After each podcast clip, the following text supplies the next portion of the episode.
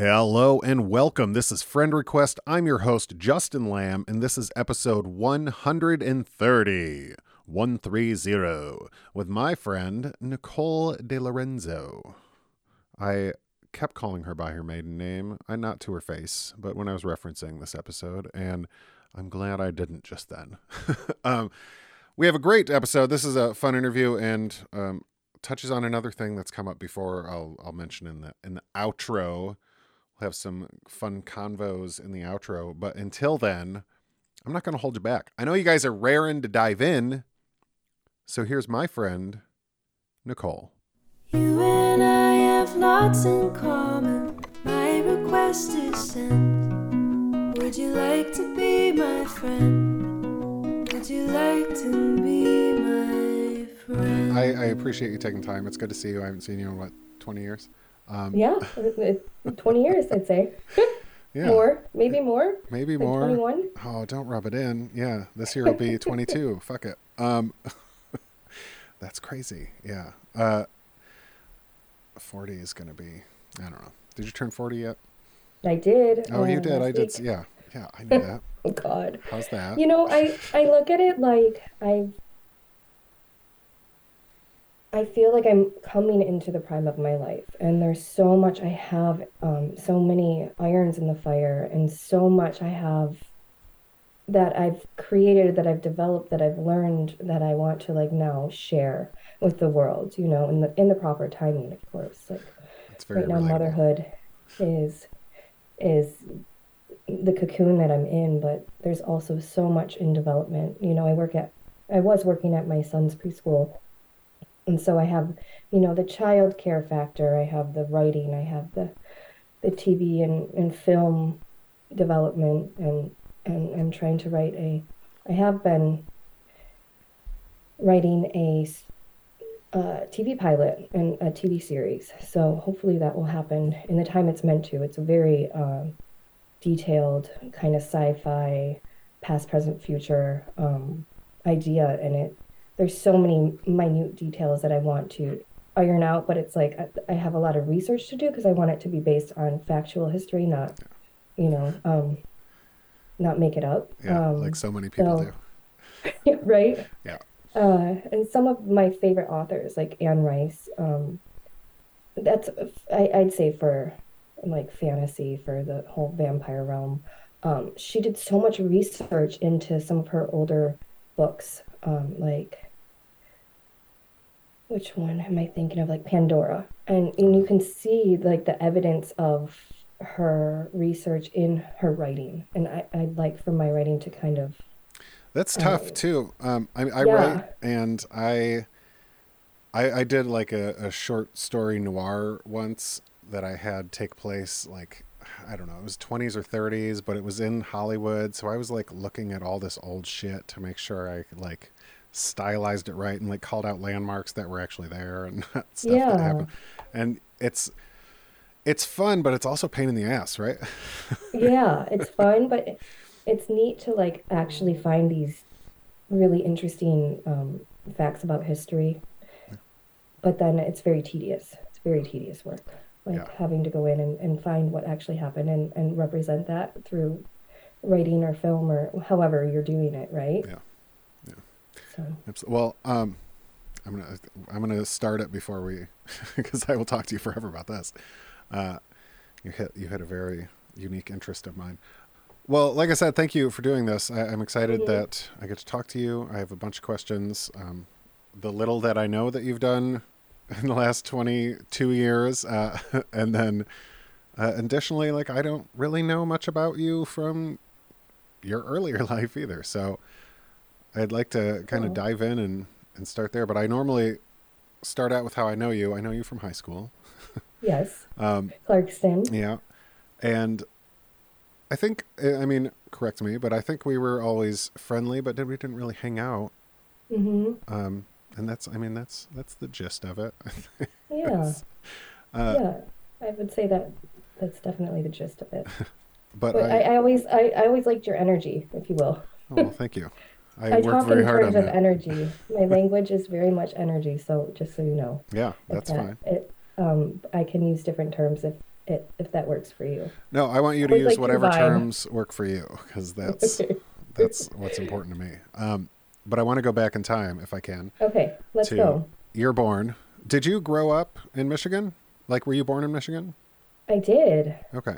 I did. I grew up, I actually was born in Pontiac and then moved to like the Grosse Pointe area when I was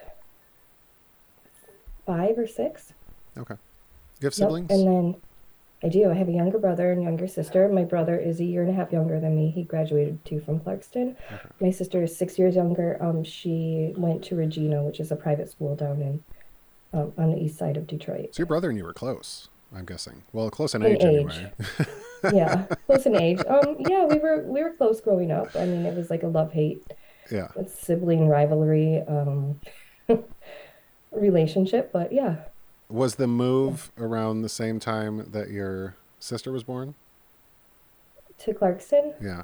I moved there my sophomore year, which it well, was I'm sorry. No, to Grosse Pointe. You said it was like five or six. year. You were. Yeah, it was around the time that she was born. Mhm. Okay. Um, Yeah. What is? What do your mom and dad do when you're uh, infant when you're born, for work or anything else? Um. Well, my mom uh, was doing echocardiographic. She's an echocardiographic technician, so she was working in hospitals and Nice. um. At risk of sounding Yeah. dumb, that's the that's the heart, right? Or is that? Yeah, that's the heart. That's yeah, the yeah. heart. So she would Well, do yeah, like cardio. heart, Yeah, yeah, yeah, yeah. Like I'm- I'm aware of it. EKGs Yeah. or something like that. I don't really No, know. She's done you're one correct. before. You're correct. I, for some reason, I was thinking, what is it? EEG is the brain. EEG is the brain. Yes. Too many, too many acronyms. There's so many, and then there's like ultrasounds for babies. I mean, it's all different types of um, schooling yeah. to actually be able to like see the heart and like all the ventricles and all that. What'd your dad do? Stuff. Um, my dad, he works. Uh, he was working in plastics, so he is a plastic. He owns his own company that makes um, that manufactures plastics. So for like mm, the Whole Foods containers, the plastic Yeah. containers, or like he developed the Lululemon bags. Remember when those were really Oh. popular, the plastic ones, like the Yeah. um, the all the quotes on them Yeah. he um he kind of came up with that with their marketing team i think i think it might have been in france i don't know if it was here but so he does uh, he has his own so the thing that's funny about my dad working in plastics is that i'm kind of like you know we need to get plastics off the earth Oh yeah. less there's- plastics. So it's kind of I, I sometimes I feel bad because I'm like, Dad, is there a different way? Can we use hemp plastics? I'm like that annoying daughter that's like the hippie daughter yapping in his ear, like, can we do it a different way? I think that's the or-" role of the daughter, though, isn't it? the So form of resistance. Um, yeah. What does that look like growing up? Then I, I mean, by the time you're you're six, there's three kids in the house. Both parents sounds like working full time. There was I mean, it was the 90s. I feel like my parents were both socialites and they liked to go out a lot. And there was a lot of me babysitting. I mean, I started watching my sister when I was like eight years old. Like, Okay. That would never be allowed now. I was watching all the neighborhood kids at like eight, nine, ten years old. Like, they'd all be at one house and Yeah. there was me. Hey, like, and they were all younger than me too. So that was very interesting. That's where I developed a lot of my childcare experience. I feel like even at a young age, I was I was just doing it. Like it was part of my my makeup, if Yeah. you will. Did you You feel know. like, I mean, as the oldest sibling, this would kind of just fit, but did you feel like you were kind of forced to grow up a little quicker? Oh, absolutely, Yeah. absolutely, yeah, Just handed Um, responsibility? yeah. And I I had a lot of resentment towards my my parents because of it. Um, and there was also a lot of emotional like fighting between my parents, and so I would um, isolate a lot, like with my books, and I I would read. I read so many books. I was constantly reading, um, like almost to an obsession. It was like your escape. Uh, yeah, it was my escape. That music were my um, my escapes for sure. So what was going on with your social life at that time? Because, I mean, um, I was uh, I was very awkward. I feel like I've always been very awkward. Um, it's taken a lot to learn how to develop um, social skills. I think I internalized a lot and I thought a lot, even as a child. Um, but I was very adventurous. Like I would like to go on like ride my bike all around. I was always getting hurt and like like imagining things from like this the books I was reading and like creating them in my real life. Yeah. If you will. I like that. That's see, that's way more appealing to me because that's really exercising your imagination and going out and like actually being outdoors as well. Which I was just Yeah. there's I've been having a lot of conversations about how there's no one like building tree forts now. You know, like oh my god Where- that was like my like What- that would have been there? The, best day ever building a tree fort you know what i mean or like Yeah. running through like weird fields and like finding things and yeah. I, I don't i was a i was a bit of an oddball kid but i i liked it it What, uh, gave me Other than gave me a the foundation yeah, other than the like third parent role, um, what? How did you get along with your siblings? You said your brother and you were close when you guys were younger, or well we fought a lot like we would like get into fist fights when Oh. i was younger it was it was not always good but um my brother was a really good athlete so i felt like i had to i think i had some resentment towards that too because i wasn't really good at anything. I was very awkward with sports and athletics and um, everything i tried i kind of failed at. So my i started the uh you know my inner monologue was i'm not good at at doing things, right? So, Yeah. but I would have to get carted around to my brother's stuff where he was just the star of the athletic star of the family, Oh, you know? Um, and so I think I felt a little, looking back now, I don't, I couldn't have voiced this then because I didn't have the emotional language for it, but I think I felt resentment towards him. Yeah. Um, like that I didn't have, and, and self-worth issues because I didn't feel like I had anything that, that to, sh- to share or show. yeah. Well, I imagine your brain at that time is is seeing what's happening, and you're saying, okay, sibling gets the attention by doing A, B, and C. I can't do A, B, and C.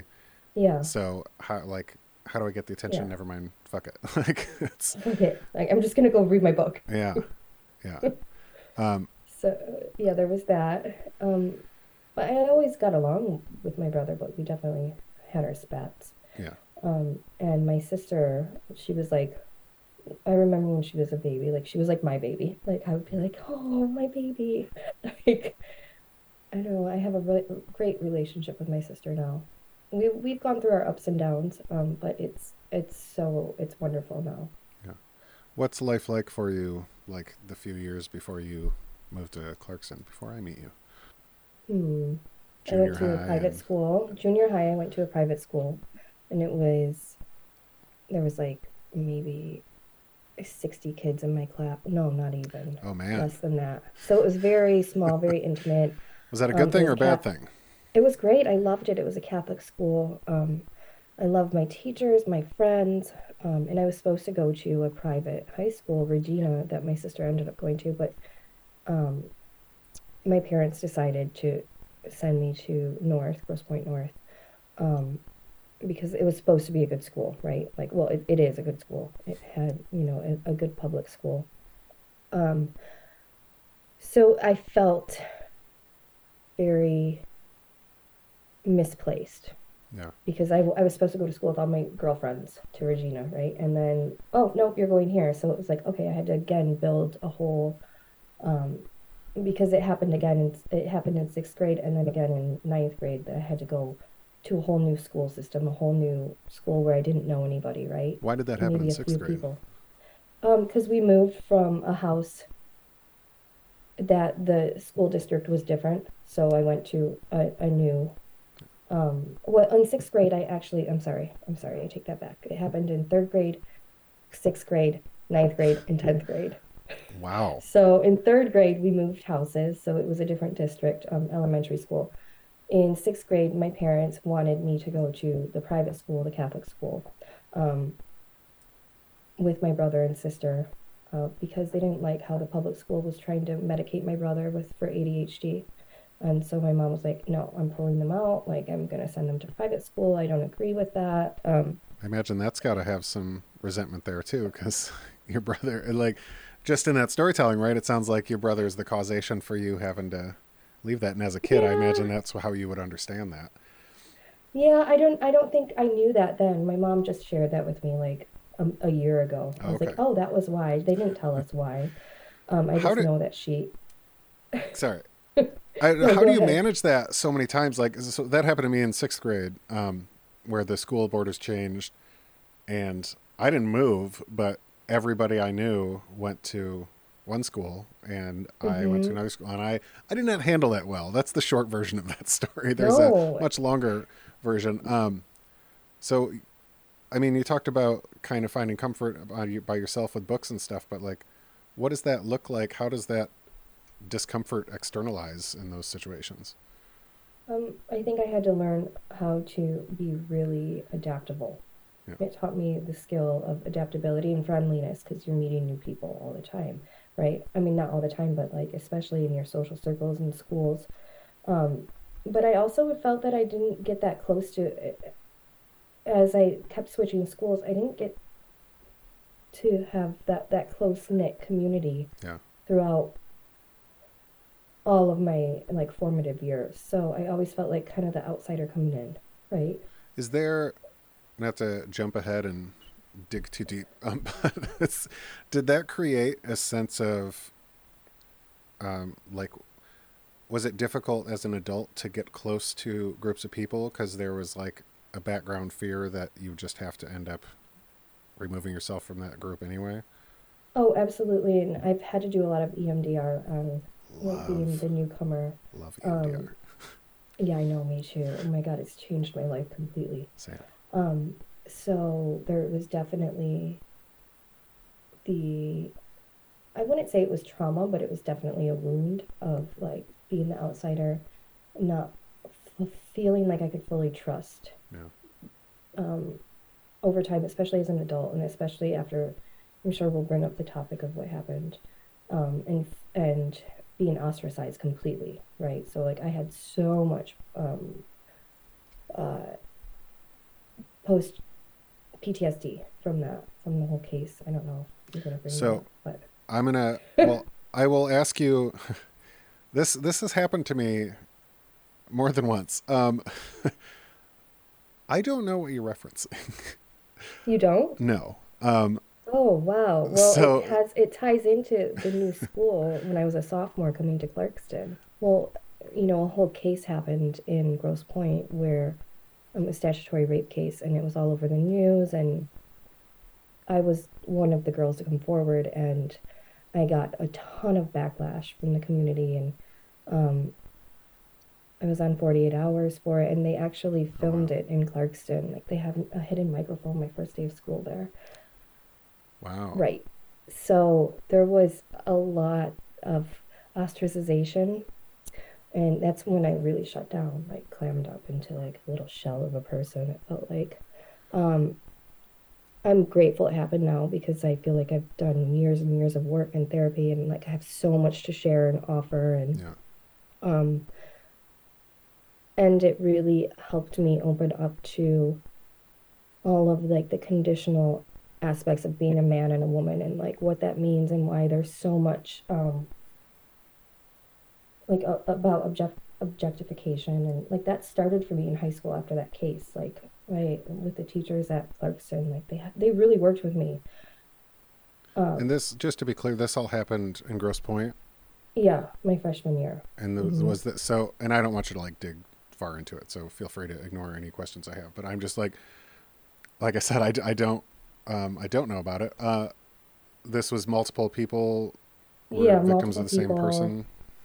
Same same group of people Oh, okay. multiple victims of a whole kind of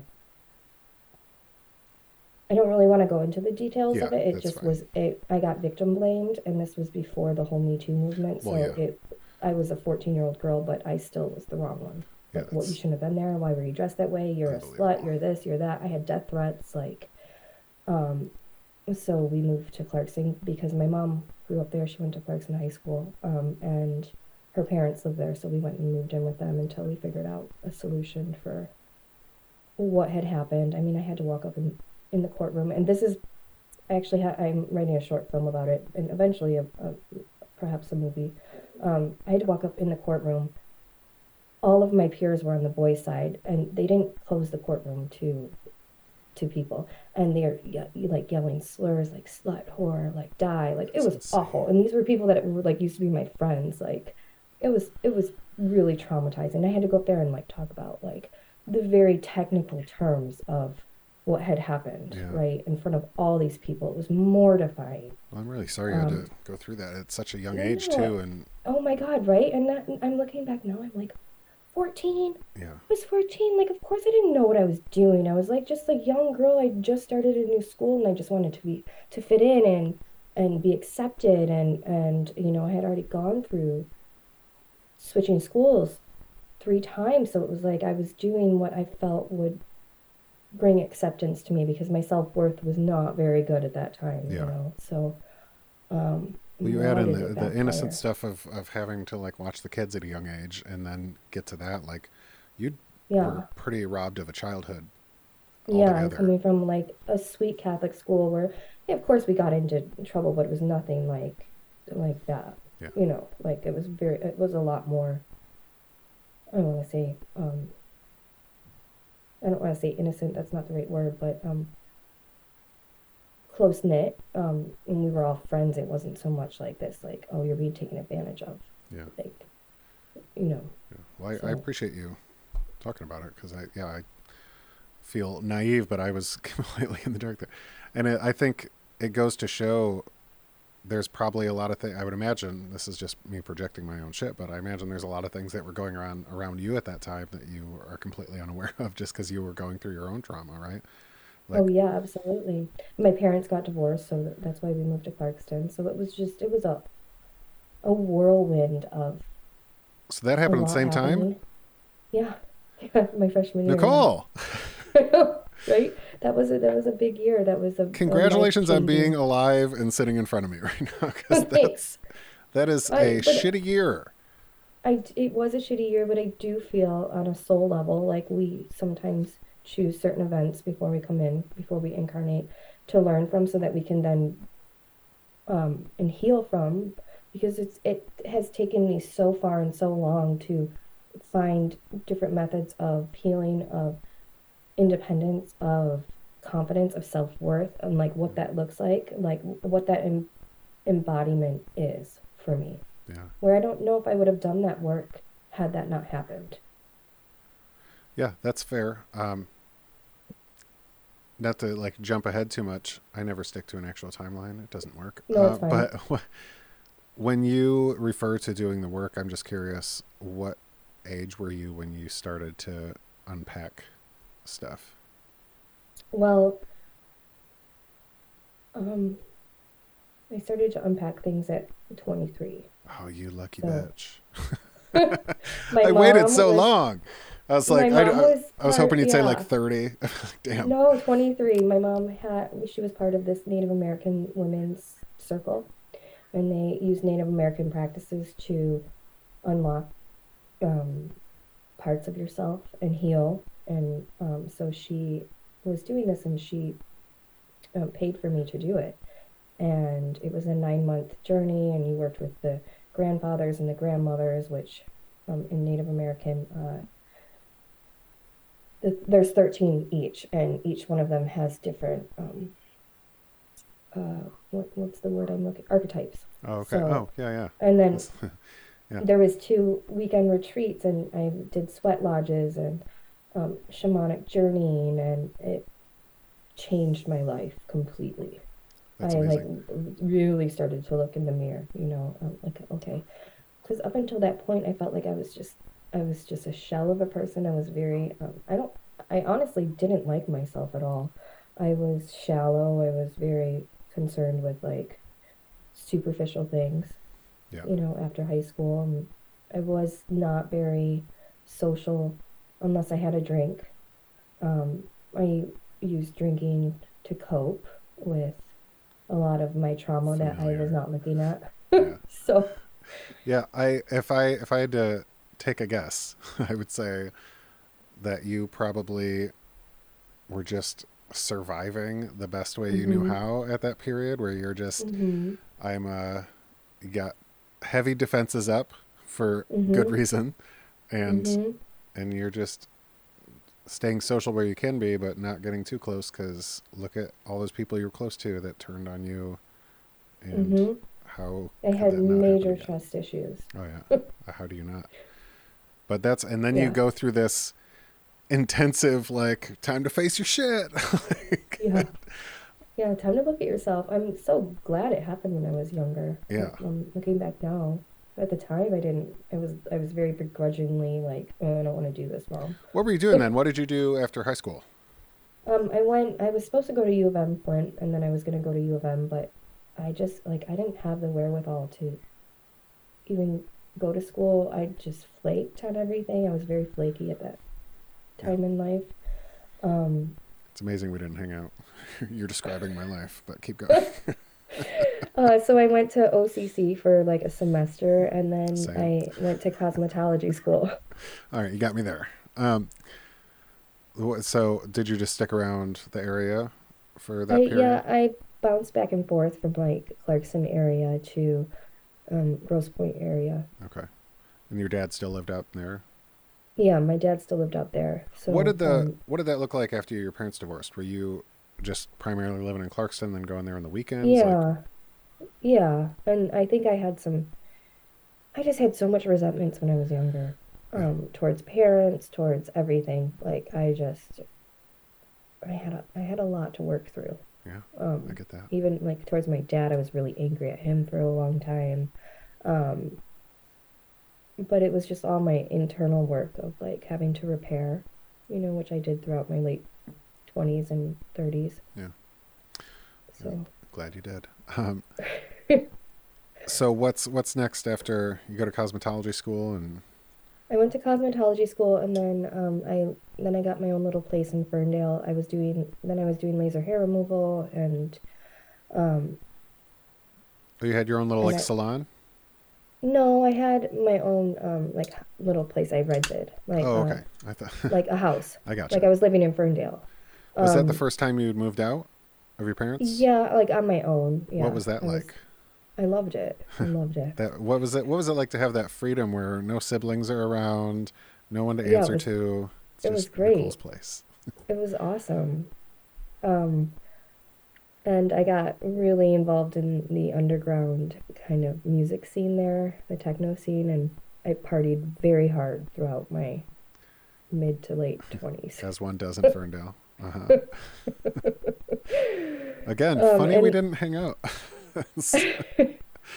Yeah, I had a lot of fun going down to Detroit almost every night. Um, Did it still feel like like numbing and using alcohol as a lubricant? Um, I was though- using a lot more than alcohol. Well, yeah, Um, know. but I I- did find ketamine, which changed my life. Ooh, ketamine helped I'm very interested out in my that. depression, and like really, really, really changed my life. Like I saw, oh, I can be happy. Like it lifted the veil, Yeah. and I'm glad I like looking back now. I'm really glad I did it because it really um, changed some core feelings of depression.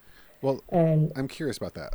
But I, yeah, I'm guessing, I'm making some assumptions here, but like late 2000s in your 20s in the Detroit area, this was not like you went to a clinic that did a ketamine no. treatment. Oh God, no, no. So, how did you end up getting those benefits from it, using it recreationally? Because now, I mean, you can, especially where you live now, you know, like yeah, they have clinics. Yeah. They have they have one right up here where I live now. Um, and you just it, it just happened, and I think I was self-medicating using it. Um, but it really opened me up to like, oh, I have a great potential. Oh, I'm not this like this person that I had the idea of in my head.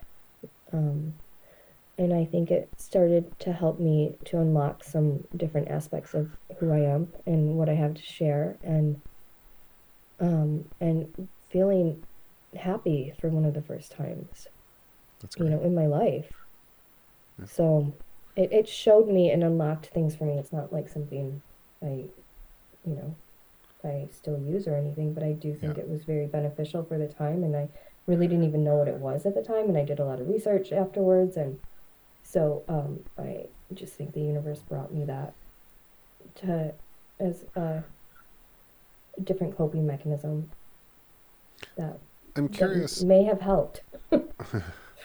Hey, it, I mean, if that's if it did, it did, and that's great. Um, I'm curious where religion and spirituality play roles in your life, especially up to that point. Because did you? I'm guessing you grew up Catholic because you went to all the Catholic schools. I grew up Catholic, um, but then my mom kind of branched off of Catholicism into more of the spiritual realm.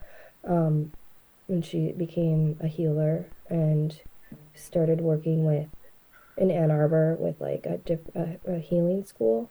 So she learned like energy healing and energy work when I was like like chakras and Reiki and Yeah. Okay. hmm So that kind of opened me up because then I started reading books on it, of Yeah. course, you know, at that age. Um, What were your thoughts about Catholicism growing up? Like, did you, was it just something that was around? Oh, I hated it. I mean, I didn't hate it, but I did get chastised in my um, catechism class. Like, I was very gifted as a child, I would say, and like I would talk to God. And um, I've always been very clairaudient, and I think I had a gift of clairaudience then, um, which means you can hear things Yeah. right? And I told my catechism teacher, and she said, "You have to be careful. That could be the devil you're talking to." And it shut my gift down. I stopped like tuning in in that way. Um, I think there's a lot of fear-based stories told with the Catholic religion. I don't feel that it's true to like the actual energy of Christ. I, I the Bible was changed, like the King James version. Um, and I believe it was a, a tool to control people rather than enlighten people. I mean, there are the, the words and the beauty of parts of the Bible, but I don't believe it was used properly. Um, and I've done a lot of research because a lot my TV show will tap into some of like like the Cathars and like how they were killed by the Roman Catholic Church, and they were actually like the the ones that carried the Christian message, and it, so it's like that's kind of and just the amount of people and the amount of wars in the name of the cross, like that, Yeah. to me is is complete hypocrisy. Yeah, they, we carry out uh, a lot of things in the name of religion across the world, Right. and it's very. Uh, yeah, I won't get into that, but it's uh, it's very strange to me. Um, I'm curious. How old were you when your mom started doing energy work? Um, I was like twelve. Oh, okay, so you were young. Maybe eleven. Yeah, I was young, and I read the Celestine Prophecy, and that totally changed my life. Okay, So I was like, I have to, I have to become more energetically in tune. Because that I I just was trying to think, seeing your mom go from like literally a medical healing right, or the EKG that she still does that. She, Okay. you know, she still works with the heart, but she also like had this other avenue that she was exploring, um, in that time period. So Is your mom a role model to you growing up? um, Mm, I'm not asking you to trash talk your mom. I'm just curious, um, looking back, because you're mentioning some of the stuff that you are into now. there's a, there's a lot there. Um, yes and no. Okay. Uh, I think she helped open me up to alternative ways of being, thinking, Yeah. creating. Um, but I wouldn't say she was necessarily a role model. Okay. That's fine. That's fine. That's good. um, so we're nearing we're nearing thirty. Are you still in Ferndale at that point? No, When do you leave Michigan? I was working for, um, I was working in the, as like an executive assistant for, so I got out of doing hair. Working as an executive assistant, I was 26 for a metal. He worked in metals, this um, business owner, and so I, you know, I would just like do his errands and um, like go to meetings and take notes. And um, the metals industry took a tank completely in 2008. So um, Metal shit costs money. was- Nobody had any money. it cost money. so I was out of a job yeah. and I was on unemployment. So I got rid of my car. I got rid of my place in Ferndale. Um, I was staying at with an ex-boyfriend um, a different place um, and i just took off like just went traveling went to montana i went to new mexico worked on an organic farm um, i went and lived in hawaii on a homestead it was What? completely off the grid What? Uh, what? How'd you fund these adventures? Just with unemployment. Wow. yeah i like found ways. Like i just i was really smart with how like i stayed with my aunts in montana and just kind of stashed all the money you know and then went to new mexico and it was like a WWOOFers. I don't know if you've ever heard of that mm. but it's like worldwide workers on organic farms so what you do is you go live and you get your meals and in exchange you get to stay there and work on the farm so it was again like i didn't My buddies did that on weed money. farms in California. That's that's great. Uh, yeah, so I did it in. It was in. It was food. Um, I learned how to, you know, hull the land. If you. yeah. It's a useful skill. Yeah, it was really fun, and it was like two other people my age. Then the guy that owned the farm was like a year older than us, and then this girl Nicole, who her family actually is all in Michigan, and she was from. I think she was living in Florida at the time. So it was like this amazing, just peers almost, you know. We were just friends, and we just hung out and worked the farm and learned, and it was it was really fun. It was really an amazing experience. What? Uh, what are some of the other stories from roaming around the United States? The and- U.S. Yeah. Well, then I went to San Francisco.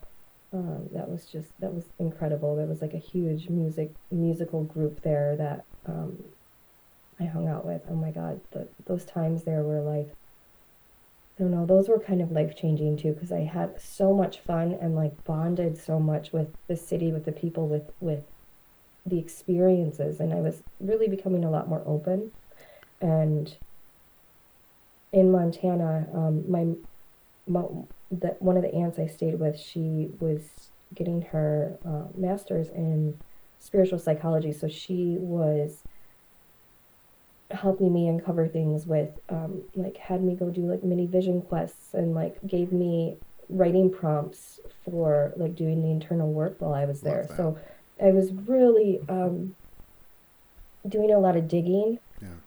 um, doing a lot of, well, metaphorically and literally, like in New Mexico, because we would have to dig the, the Uh-huh. ditches for like the the water to run through. Yeah.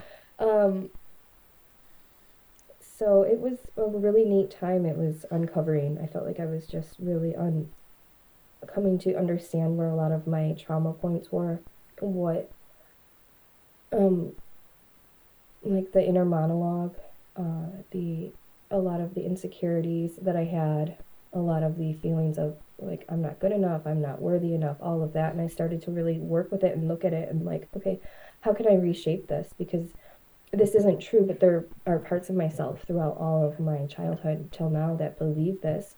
So I would start to go do, and I just made this up. I didn't even know really what I was doing, but it worked. It started to work. I started to go in and find the memories of like what was attached to, you know, a thought. Okay, why am I feeling this? What is the subconscious basis of this? So I would go and talk to that part of my child and like do ceremony with it and sit there and like be bawling like you know you're talking to your yourself but as a child and and you don't always have the words for it as a child but there's the feeling so it's like okay I've done that in EMDR. this. It is. yeah Heavy. it's It like is- EMDR totally but it there's also the like it's almost like you go into a trance too like where I'm I'm not coming out of it with EMDR you know you come out and you like say okay this is what I'm feeling this was more like trance work like going in deep into the subconscious and and allowing it to show you or show me not you me Well, Was this guided at all, or were you just doing it? No. I just did it. I I just did it and it worked. And every time things would come up, I would do more of it and I would go talk to these parts of myself and give them hugs and or like whatever it was, like okay, you're feeling this. Show me this. What is this? Okay, let me feel it. Okay, cuz a lot of times if you feel something, it will like pop out of your your physical and emotional being. That Yeah. makes sense. So you're not carrying it anymore. The year is 2023. Warm weather is right around the corner. How can you get refreshed, stay refreshed, without sacrificing taste? I wish I had a good sparkling water to drink. Now you do. Enter Wellbeing Brewing. That's right. Your favorite non alcoholic brewery now has a citrus floral sparkling water. It's like a botanical garden in your mouth, but in a good way. Check it out. Head over to wellbeingbrewing.com slash friend request. You can save 10% on your order and try out their brand new sparkling water. It is a tasty treat and very refreshing. I'm going to bring some with me on the kayak, hopefully sooner than later. I'll see you out there. Wellbeing.com. No, wellbeingbrewing.com slash friend request. Try out some of their citrus floral sparkling water. Mwah, delightful. Okay, back to the episode. Where did that come from, right? So, and I asked this because I wish everybody had that same insight. Um, I'm always curious why, right? For, everywhere, like, why do I think this way? Why do I feel this way? To like, why do I Mhm. hold a pencil the way I hold it? Like, I, I want to know the whys because there's always a why, right? Um, Yeah. Some of it's insignificant, like the pencil thing, but some of it uh, is is heavy and and it's big, and you have to dig and get uncomfortable.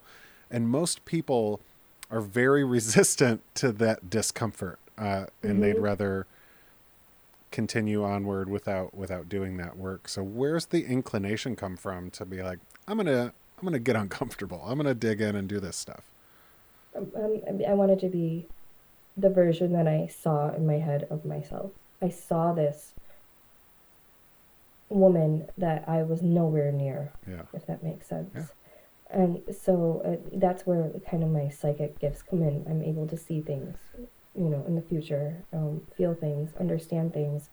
Um, and I knew I was nowhere near there. And I wanted to write a book and I wanted to share. And I'm like, how can I write a book if I'm not where I need to be? Um, and embody that strength, that power, that um, love, that, you know, truth that I know I am. Yeah. So, uh, there, and it just it called me to it. I actually, in that uncomfortable, in those uncomfortable spaces, is where so much breakthrough happens. Is where so much like, whoa, wow, this is amazing. Like once you come out of it, you know. Yeah. So- I, I love those. Yeah, I me love, too. I love it so much. Yeah, if I have um, like a particularly heavy therapy session, um, I'm so excited about it. I'm excited with like a shit face that I've just been like sobbing, but I'm I'm so excited. Right. It. Yeah, it's like you find new levels of yourself. Like, oh Yeah. wow, like I'm proud of myself for doing that. Yeah, Like yeah. for going there. I'm turning 40 in two months, and I'm like just now discovering my own self worth. like it's, it's uh, it's it's crazy, but you have to you have to dig in, like you're discussing. Um, so what you're doing this journey? How long are you doing this? Traveling around? Well, I then made it my intention that I wanted to travel and explore the world. And so I did it until I was, so I was 26 at the time.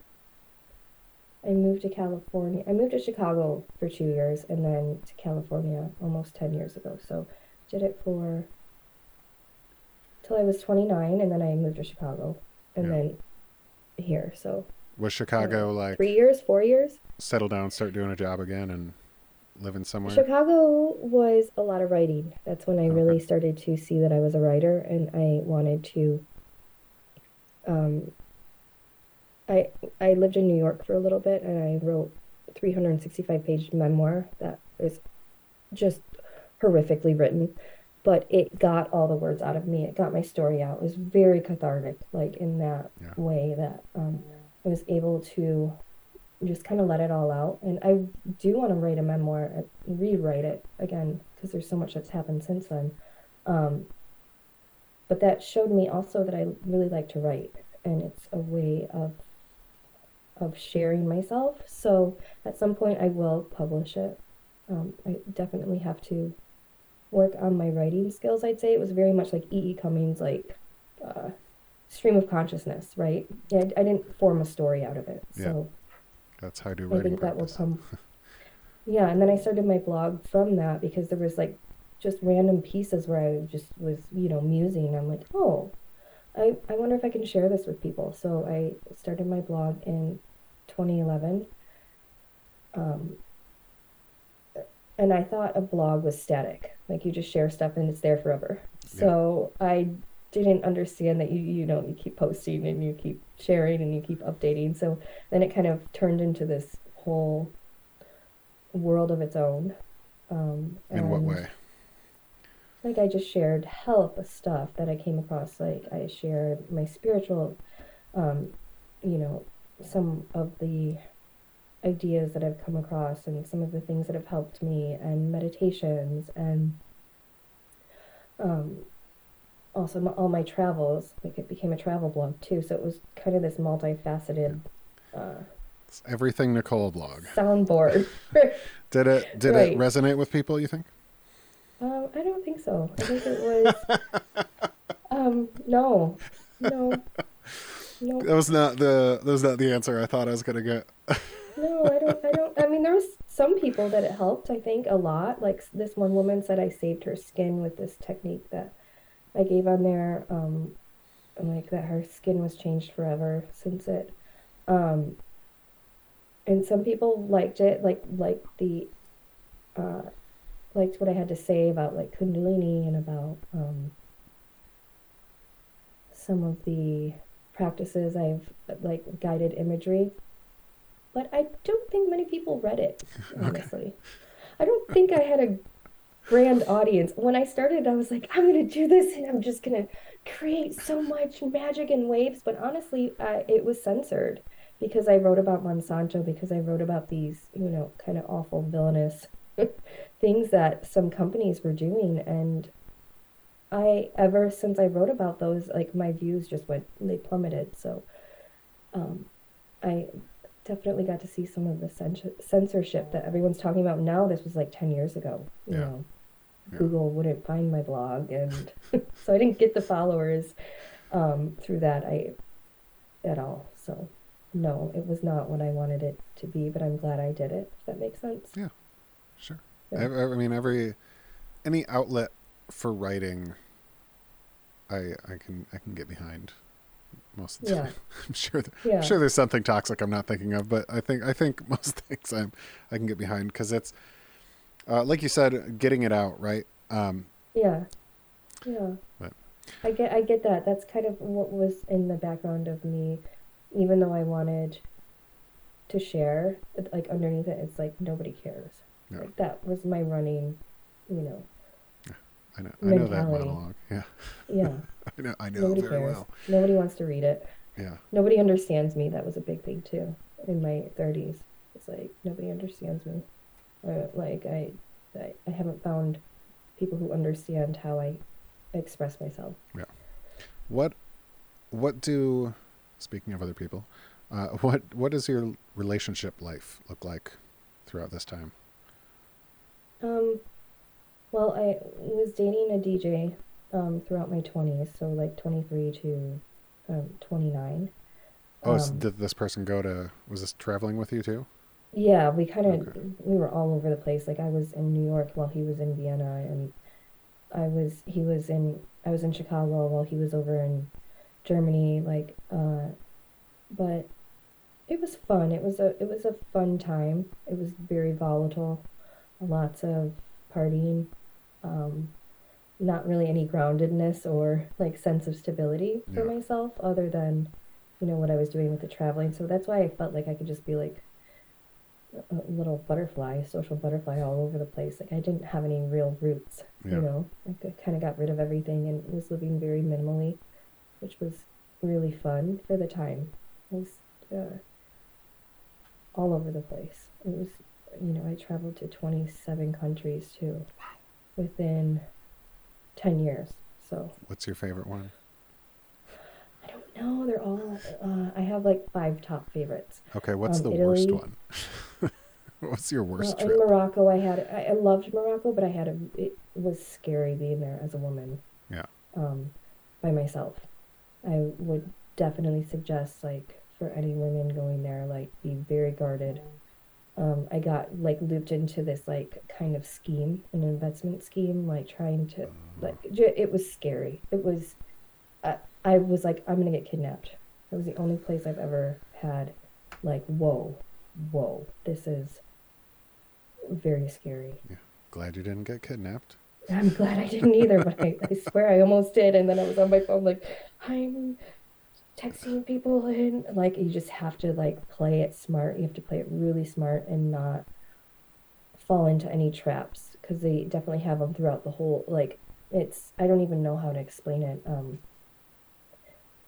from the hotel to the carpet store to the like, they're all in cahoots with each other Yeah. um, it was not not pleasant. Um, I love Israel. I love Egypt. I loved um, Italy. What else are some favorites? I mean, they're all so amazing. It's like hard Peru. Um, it's hard to say what like because they're all they have their own unique Yeah, they're unique attributes. You know, they're all just so full of such neat experiences and people and um, Let me, I'll rephrase the question other? like this. If someone was like, hey, I can give you an all expense trip to one place, but it has to be a place you've been before, which one are you picking? Egypt because I feel like there's a lot more work to be done there. Okay. Like it, was, there's a lot more I want to see That's cool. and undertake. So, Yeah. That's uh anytime I get to I don't know. I haven't I haven't traveled at all. I haven't- outside of the US I haven't traveled at all. I've been to most states in the US, but um when I think of anywhere Middle East or Middle East adjacent, I I get like I'm I get concerned about like stability and what's what's going to happen while I'm there. Um and then I have, you know, like friends from Iran that are like, that's dumb. Just come out here. yeah, just go. Just go. If you have the opportunity, go. Yeah. That is my advice to anyone traveling. Um, I loved Istanbul. Turkey was one of my favorites too. Like, oh my God, it's such an amazing city. Yeah. So, it's super, just, there's so much to see and do there, and just the culture is really incredible. What So, what inevitably inevitably um, brings you out to California? oh my God, that story too.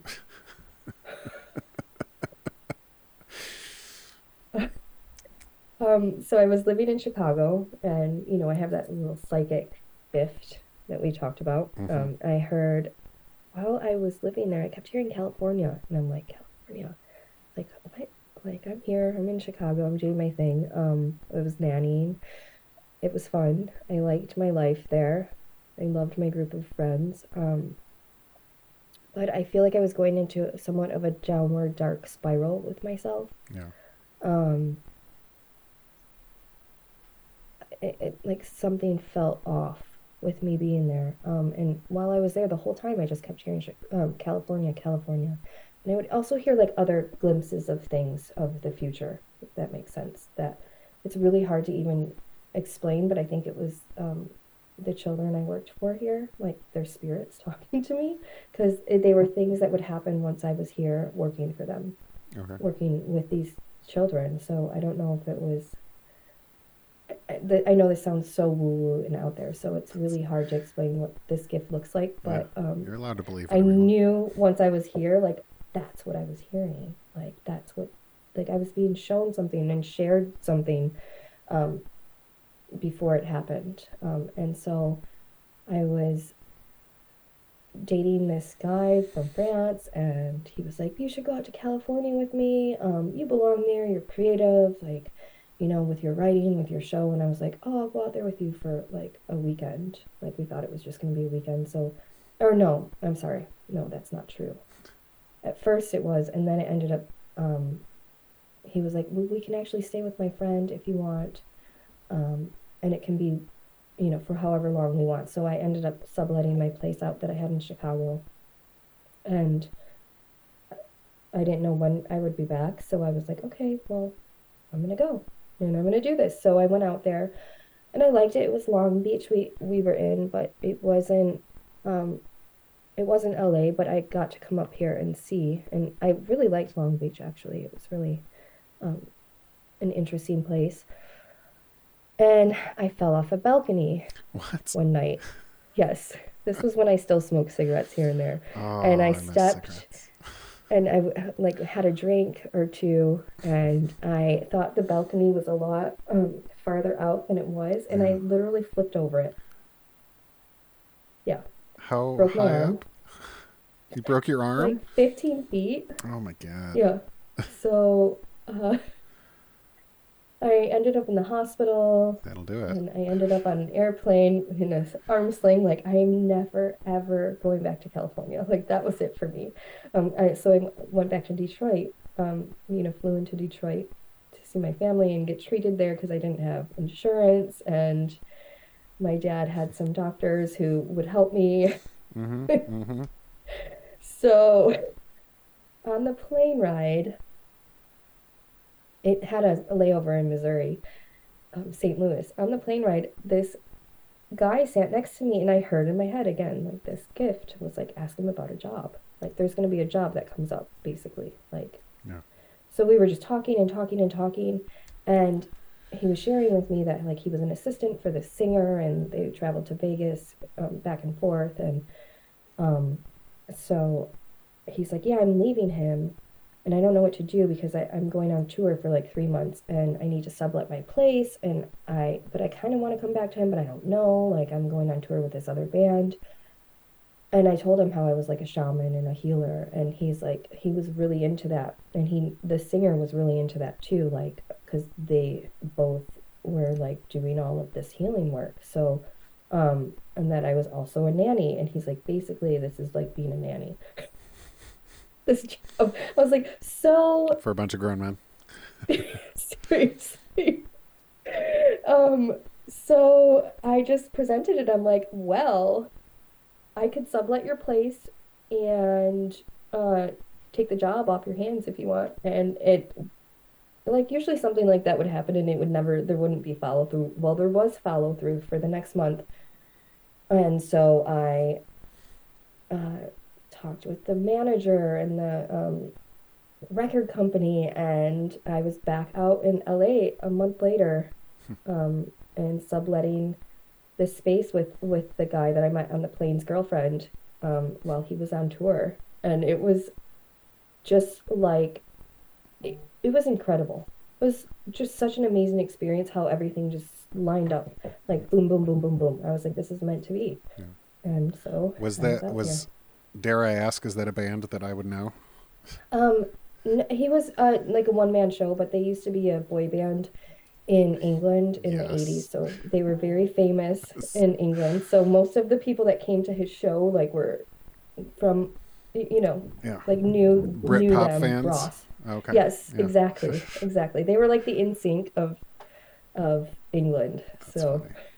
Yeah. I love it. It was fun. It was an amazing experience. I met all these celebrities, like my first few months of work, like that were friends with him, and God, it was it was a really amazing experience. It was very overwhelming at times. Um, the things that I had to kind of like understand and do, and I did them, but there were a lot of things I also forgot and like made mistakes with. Um, I mean, we're talking PRs to publicists to like working with all these different angles of um, making sure shows happened and things happened and So you end up- Like s- kind of managing? basically yeah i was like his man his executive assistant so i managed uh, like i was the point of contact for everything so i had to kind of make sure everything happened like we book our flights every week to vegas and back because his shows were in vegas Yeah. um just talking to you know virgin records to um the people in bangkok because we're going there for a show you know what i mean like it was constant action and movement and doing and undertaking and some things i would forget because All like, was because of a conversation on a plane. isn't that nuts? this is what I mean when I say like things are meant to be. Some things are just meant to be, and I and you know I wouldn't have the life I have now if that never happened. Like I wouldn't have these two beautiful boys. You know, everything kind of plays its part and its purpose. So that begins to intertwine you into the world of, of Hollywood and entertainment. Yeah, like whoa, like I met Paula Abdul the second day I worked. Like it was just like boom, like here you are, welcome to Hollywood, which was really, it was really cool. Yeah. And everyone was really nice that I met too. It wasn't they weren't uppity or like snobby. You know, they they were very nice and welcoming. And and Paula Abdul said to me because I had you know I had just gotten there, and she's like, "Don't lose that heart in the midst of all of this Hollywood kind of chaos." Yeah. I was like, "Oh, thanks." She was so sweet, like just so sweet to Yeah, me. I I was like, "Oh my God, that was like the most beautiful piece of advice you know I could have asked for." That's great. Yeah, that's uh Mhm. oh Hollywood. Um Oh, Hollywood. what uh how do you meet your husband? I met him on the beach in Santa Monica. Yeah. Sure. Yeah, sure. And and it just happened and it was just oh, okay. We're meant to be together. Um I was I had been working for the show The Bachelor and Bachelorette. Um I had just gotten back from my trip to Israel, Morocco, um, London and uh where else did I go? It's a long trip. Spain. Yeah, it was a month long trip. And I left The Bachelor during that time too. Um, so I was just kind of hanging out, doing my thing, and we met, and I was open to. I had also, which I didn't mention to you, na- nannied for um, a celebrity family who, uh, without giving it away, they were Snow White and Prince Charming on a show. And so they had these two beautiful boys. Um, and I would still work with them while I was working on The Bachelor because they would come and go from Vancouver and filming and and then I also worked for the royal family. What? Which which which part of the Um, royal fam- Cousins of the queen. That's uh, funny. They lived here. The wife um the wife was a was an actress. And so I took care of their daughter. Um that was after working for Matt, the singer. So that was that was fun too. I lived with them. So I have had some really incredible experiences. I like just that you're like so the eclectic. well-known nanny contact in, in Oh, in definitely, definitely. Um, I also worked for Dancing with the Stars, stars, um, dancers, um, who I'm still in touch with. Same with um, the Once Upon a Time family. Um, they're. I feel like I I'll always stay in touch with them because I like was in their formative, like their children's formative years, Yeah. and like they're Yeah. just they're like family friends now. You know. That's always weird to me. Um, like my brother has always had au pair, and they they're they've gone through a few. The one they have now, they've had for a long time, and like she's pretty much family.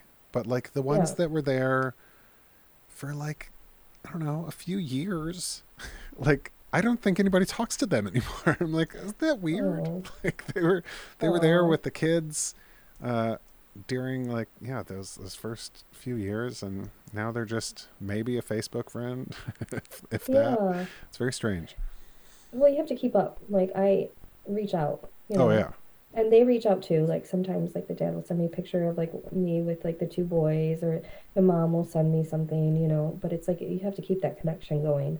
Um, when Brian and I, when he proposed to me, we were in England and we actually visited with, because the um, the family, the royal family had moved back to England, so we went and and hung out with them for the day. So Nice. it's but it it's usually you know it, it doesn't happen easily. You have to definitely make the effort to stay in touch. yeah. With I. I th- there's a level of networking that I found out I'm good at that I didn't really like.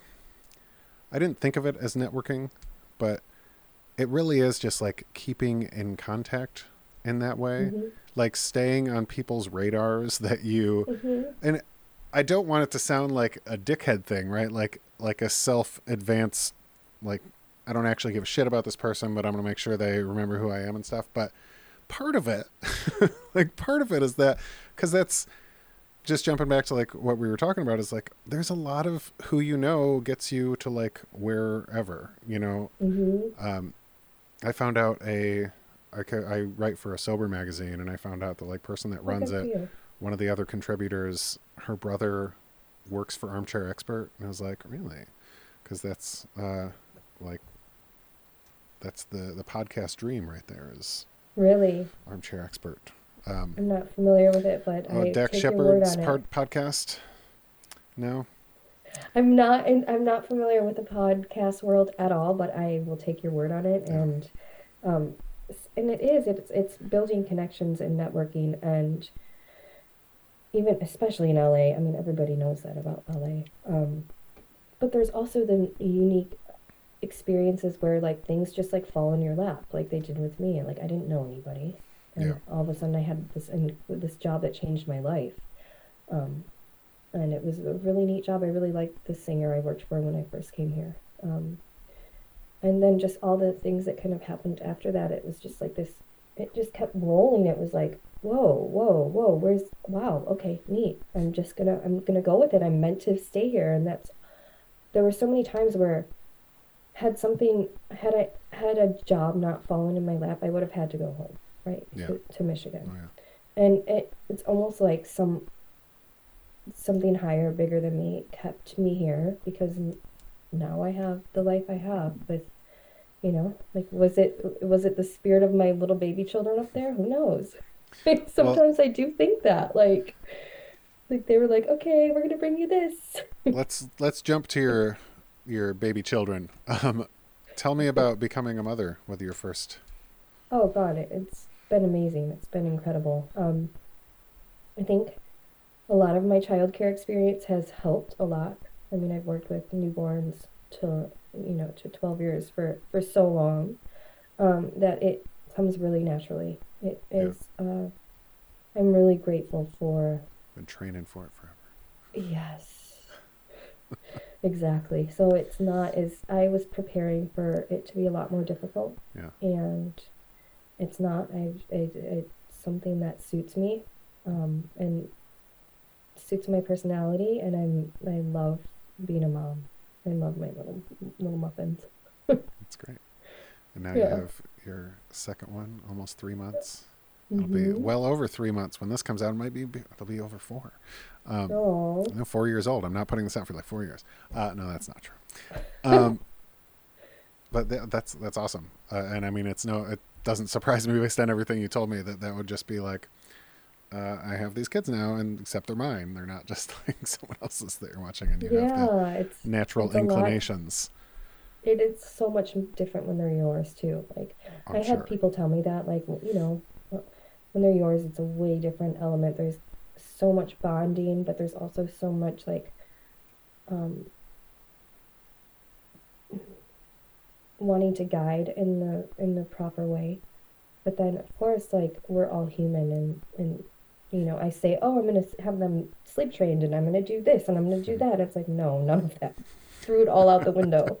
Like it it just didn't happen that way, and I'm actually really happy with the way it happens. And uh, they're just Bodhi's such a he's such an animated, beautiful little character. He's such a beautiful personality. I'm like, wow, like I'm so grateful. Like you're just this beautiful little human. Like um, How old is he? I just he's four, he'll be four in June, and I just get to watch you grow and develop and become your own person. It's like really, really I, fun. uh, and then Easton is just a little ball of joy. It's funny. I never knew the name Bodhi until a freaking show on Netflix with one of the characters named Bodhi, and I was like, oh. Oh, And that's why I asked how old he was. I was like, what came first? Um, so well, everyone crazy. made references to Point Break, which I guess like the surfer Patrick Swayze was his name was Bodhi in it. Oh, I, can, So I would not have gotten that on didn't a trivia question. Yeah, I didn't know. Um, I didn't know about that until I picked his name. I actually meditated on it because I could not figure out what to name him. And then the, the name Bodhi means enlightened, so I how chose appropriate. that. Yeah. Yeah, that's a, that's That is a task I've never really thought about the the pressure surrounding naming a child. Yeah, there Like- it, it's it's it's a process. Yeah. In wouldn't addition to picking the right one, yeah, you want to be unique. I I imagine in some way, and then you also want to, you know, really hope that no one shows up in the public eye later with the same name that has some terrible reputation or something. Right. Like, yeah. Why did I name you. Trump? Um, but uh, I digress. Well, what are you? What's what's what are you working on now? What's on the horizon for Oh, Nicole? this this is the crux of of my life right now, and I was actually sharing that I'm um taking a mediumship course. It's been 12 months in the process. Um, with a woman from Scotland. She's leading it, and she's like one of the most renowned mediums in the world. I would say she's great. Um, and I was sharing this just yesterday, and that I I feel like I have so much to share, and I have so many different irons in the fire, and I don't know what to take action on or how to. And instead, I do my everyday routine, and I'm not carving time out to for any of my creative pursuits. Um, and there's a part of me, and, and this is where I think my last kind of little hiccup is happening with what needs to be worked on that I won't succeed, right? So there's that um, that underlying thought that I really need to work with right now, and until I, so that I feel that I can, so that I feel that I can be successful in my endeavors, whatever that looks like. Yeah. You know, like finishing this TV show idea. Um, I've really stopped myself because I don't know how to write a pilot. So therefore, I'm not going to. Even though I have all these amazing ideas for a show Yeah. that could just. I imagine you have some I pretty good see it. resources for that specific endeavor as well. Yeah. and I'm like, what is wrong with me? Like, why can't I just do this one thing? It wouldn't take that long, but it's like I'm stopping. Yeah, it's not like you just had a kid three months ago or anything. God, give yourself Well- some grace, man. and I love this. I love working at the school. It's fun. It's it's a great outlet right now. It's a great way to um, have a community and connect with other um, parents and teachers, and um, I'm really grateful for that. I feel like that's meant to be right now. But it, it's I definitely want to get this, get something out there, and maybe start workshops um, for healing. Um, and kind of integrating all the different methods of healing that I've done, from like shamanism to um, energy work to kind of the mediumship work and the Yeah. spirit worlds and the spirit, you know, and, and kind of tuning into all of that and, and maybe helping others help themselves. That is, uh, that's speaking my language. That's, I'm, I'm, I'm in graduate school to be a therapist, so Oh, cool. That's can amazing. help people help themselves. Um, yeah, we all have the tools. We just need to figure out how to use them. Hmm But- Absolutely. Well, I hope you find that that energy, but I also hope you give yourself a little little leeway Yes. three months into a newborn. I know, I know, and and this was this had been there since even before I got pregnant with Bodhi, right? Yeah. So this is kind of a, a motivation issue that I need to uh, work with, and I'm super motivated when it comes to my children and um, making sure everything is running smoothly. And my creative force I found is cooking, so like have tons of recipes I've made and healthy and eventually I want to open a restaurant too. That's another one of the things. I mean, it's just there's so much I want to do. You, uh, I want to create an empire, but it's like where do I start? there's a lot of aspects of this conversation that feel like I'm talking to a mirror. Um, Cool. Well, I, I'm constantly. Uh, my wife is always giving me shit. She's like, I can't keep track of everything you're doing because I, like the podcast and graduate school, and I have this eBay thing, this Etsy thing, and then this T-shirts that I want to do, and like, I'll, like, and the book I wrote, and like this new one I'm looking, and, and like I, lit, yeah, I always have that much shit going on People are always like, "How do you do all that?" I'm like, "I don't have a social life. I don't. I don't hang out with people um, as much as I should or want to. Um, but that's okay. But yeah, no, I, I I love having that much those ideas. But the trick that, and this is just my own shit, but the trick that I learned for myself is uh, to allow myself to dive deep into any one of those for any amount of time that I'm comfortable with and be okay with then letting it go for any amount of time I'm comfortable with. Mm. Like if I want to go hard and write for 3 weeks and get like 10 chapters done and then not touch it for 4 months, I got to be okay with that. Otherwise, I'm just going to beat Mhm. myself up constantly and never get anything done. That's been me. that might not be like the same for you, but that's that would be that's how I've learned to manage it is just accept my passions where they are and if I do need to set deadlines, like set deadlines because not everything can sit on a shelf for t- 4 months if you promise it to somebody or whatever that Mhm. looks like. Um, even if you promise it to yourself. So at that like point, that then lot. schedule that shit out. But are I'm you? Gonna, I'm gonna take that and and use that. The one thing I ha- I will say is that I follow through with my Instagram, and it might be because I have a tiny audience. You know, not tiny, but you know, an audience to play to, Yeah. to create to, and I think that's where it's like I have to um, kind of create that audience in my mind for all the rest of this, so that I don't want to write just for myself anymore. It's like if I'm going to share it, I want it to be for an audience. Yeah. So put some intention behind it. Exactly. What uh, that brings us to a perfect little ending here. Where where can people find you? Um, Nicole underscore Astara. A S T A R A. Astara is an angel who helps guide your dreams into fruition. And so you are. and there you are. Well, that's awesome. I am absolutely delighted I got to talk to you. I Yeah, me too. This was so nice. Yeah. This was great.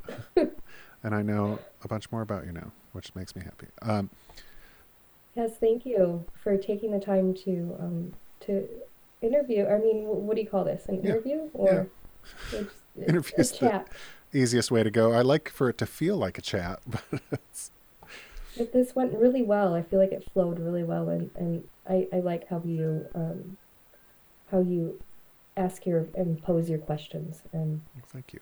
You did a really amazing job. Thank Thanks. You and I have lots in common. My request is sent. Would you like to be my friend? Would you like to be my friend? All right, you just listened to my interview with Nicole De Lorenzo. De Lorenzo. I want to Italianize her last name because of her maiden name. Uh, Nicole De Lorenzo. I added letters. Um, I'm so sorry. I I wanted to first like the thing I hinted at at the beginning. Um, if you listen to episode, I think it's 65 with Emily Buchanan, she talks about how she um, put a child up for adoption during high school, and she just assumed I knew that because everybody knew that. And uh, just like that, you know, Nicole went through something in high school that she assumed everybody knew, and uh, I. Don't get me wrong. I could just be this minority that was like, huh? And was just in my own shit, which is true.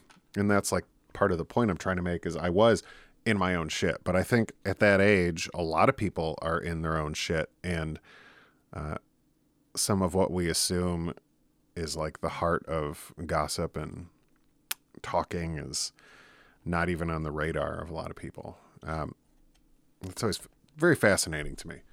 Uh, but I digress. Um, thank you guys so much for listening. I'm a little nasally right now and I hate how I sound, so I'm not going to keep you here. I just want to say thank you. Uh, I was very excited to talk to Nicole, and I am very excited that you guys got to hear it.